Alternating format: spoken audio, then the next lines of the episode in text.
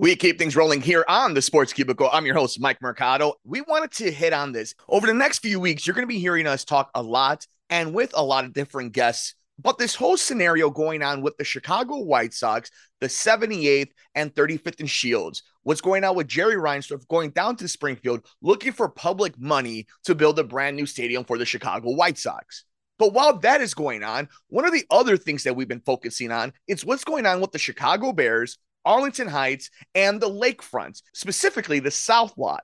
And a lot of rumors, a lot of different speculation has been going on. And what exactly Kevin Warren, the McCaskeys, the Chicago Bears, and Cook County Board are going to do, what kind of deal is going to be made? Where are the Bears going to be playing in their new stadium? And this article that comes to us from hoodline.com puts a little bit more perspective of what exactly is going on in this situation. This comes to us from Richard M. Sullivan. The future home of the Chicago Bears remains in limbo after the Cook County Board of Review set the property tax valuation much higher than the team's estimates, according to reports. The Bears have expressed their disappointment with the decision that leaves them with substantial tax bill potentially throwing a wrench in plans to develop a new stadium in Arlington Heights. The Chicago Sun-Times reported that the board put the value of the former Arlington International Racecourse property at 124.7 million, resulting in the Bears facing an annual tax bill estimated between 10 million and 11 million. The figure stands in stark contrast to the lower valuation range the Bears had advocated for, between 60 million and 71 million and is far less than the 160 million that local school districts believe the property was worth. Despite the setback, the Bears signaled their resolve to forge ahead. Quote, we review the effects of this decision. We will continue to work with local municipalities to select the best location for the future stadium of the Chicago Bears that will bring a transformative opportunity to our region, boosting the economy, creating jobs, and generating millions in tax revenue, the team said in a statement obtained by the Sun Times. George Cardenas, one of the commissioners who voted for the 124.7 million figure, justified the decision based on equity. Quote, our decision for the Bear Stadium site is about fairness, fairness to the Bears and fairness to Arlington Heights taxing bodies. Cardenas told the Chicago Sun-Times. The Bears, on their part, felt their offer were more than generous, considering they had, quote, offered to pay more in taxes on vacant land with no commercial usage than site generated with a fully operational racetrack but our offers have been rejected, according to their statement. This disagreement comes as the team also entertains potential sites closer to the city of Chicago. With a 30 day window to appeal the board's judgment, the Bears' leadership stands at a pivotal decision point. They could either challenge the board's ruling or potentially aim their sights at other locales that could be more financially favorable. So there's a lot to break down there, right? And I think the first thing I think I want to tackle is the statement made by the Bears that it's going to drive the economy, that it's going to drive tax revenue. No, it's not.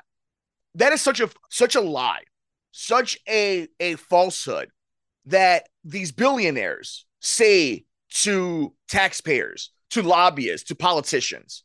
It is not, it's not been proven that any new stadium has generated anything besides a lot of money for the owner of the new stadium. But understanding that, right? I think in this case, compared to Jerry Reinsdorf, where it's just a, blatantly a con done by Jerry Reinsdorf. What's going on with the Bears does make sense.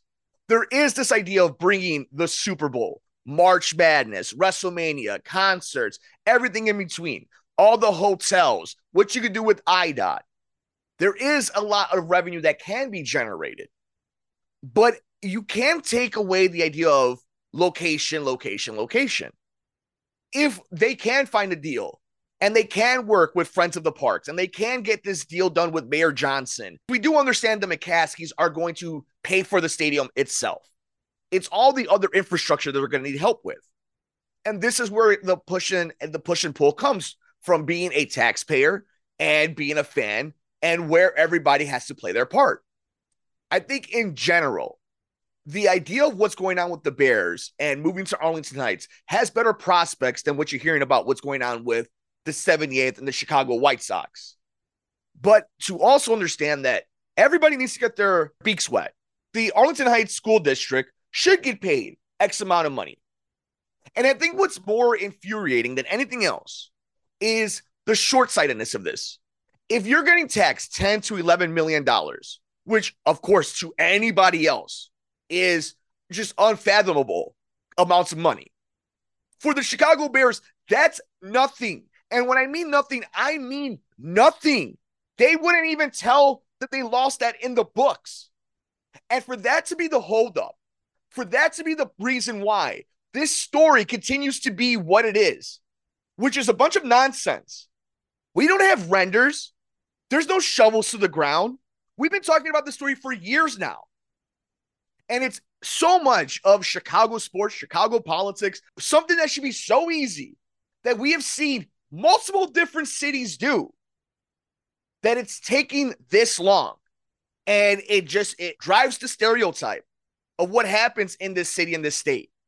Now, I commend what had happened down in Springfield and not just the automatic yes to give Jerry Reinsdorf this this new stadium. I don't like what I've heard from Mayor Johnson about his thoughts on what the White Sox are going to do. But I do think you can make a legitimate argument on why it's better for the Bears to move to Arlington Heights. If they were smart 20 years ago, 30 years ago, this wouldn't be a conversation and they would be on the lakefront still. But just like everything here in this city, they messed that up. Well, now they have a golden opportunity. Some of this you give the pass of it's just business. They're all just trying to use leverage. But it's already spring of 2024. And we're nowhere near closer to knowing where the Bears are going to play than we were five years ago, four years ago. And bringing in Kevin Warren is a monkey wrench in this equation because he's going to be somebody that's not attached to the city of Chicago. He's not attached to the Bears. He's not attached to when the Bears bought the Arlington racetrack land. So he's somebody who's going to come in looking with fresh eyes and not rose colored glasses. And he's going to look for the best deal possible for his bosses, for his pockets. So I think there's a lot to look into this story.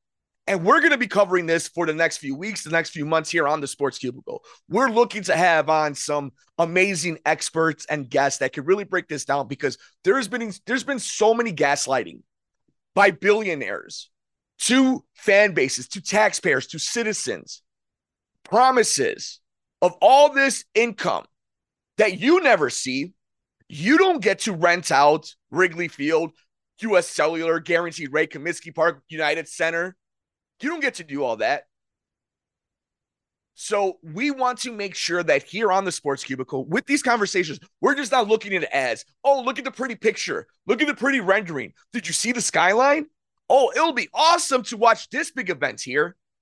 No, we have to look out for the schools, hospitals, everything that makes the city world class needs to be taken care of first before we give billionaires all these deals. And when they're already willing to negotiate and to work with you, then it's up to everybody to find the best deal for everybody involved, most importantly, the citizens of the state of Illinois. So hopefully, what we assume, what we hope are smart people get together and figure out the best situation for everybody. But it seems to me just like usually everything that's been going on, the taxpayers, the average Joes, the family are the ones who are going to pay for this. We got more coming up next here on the Sports Cubicle. I'm Mike Mercado.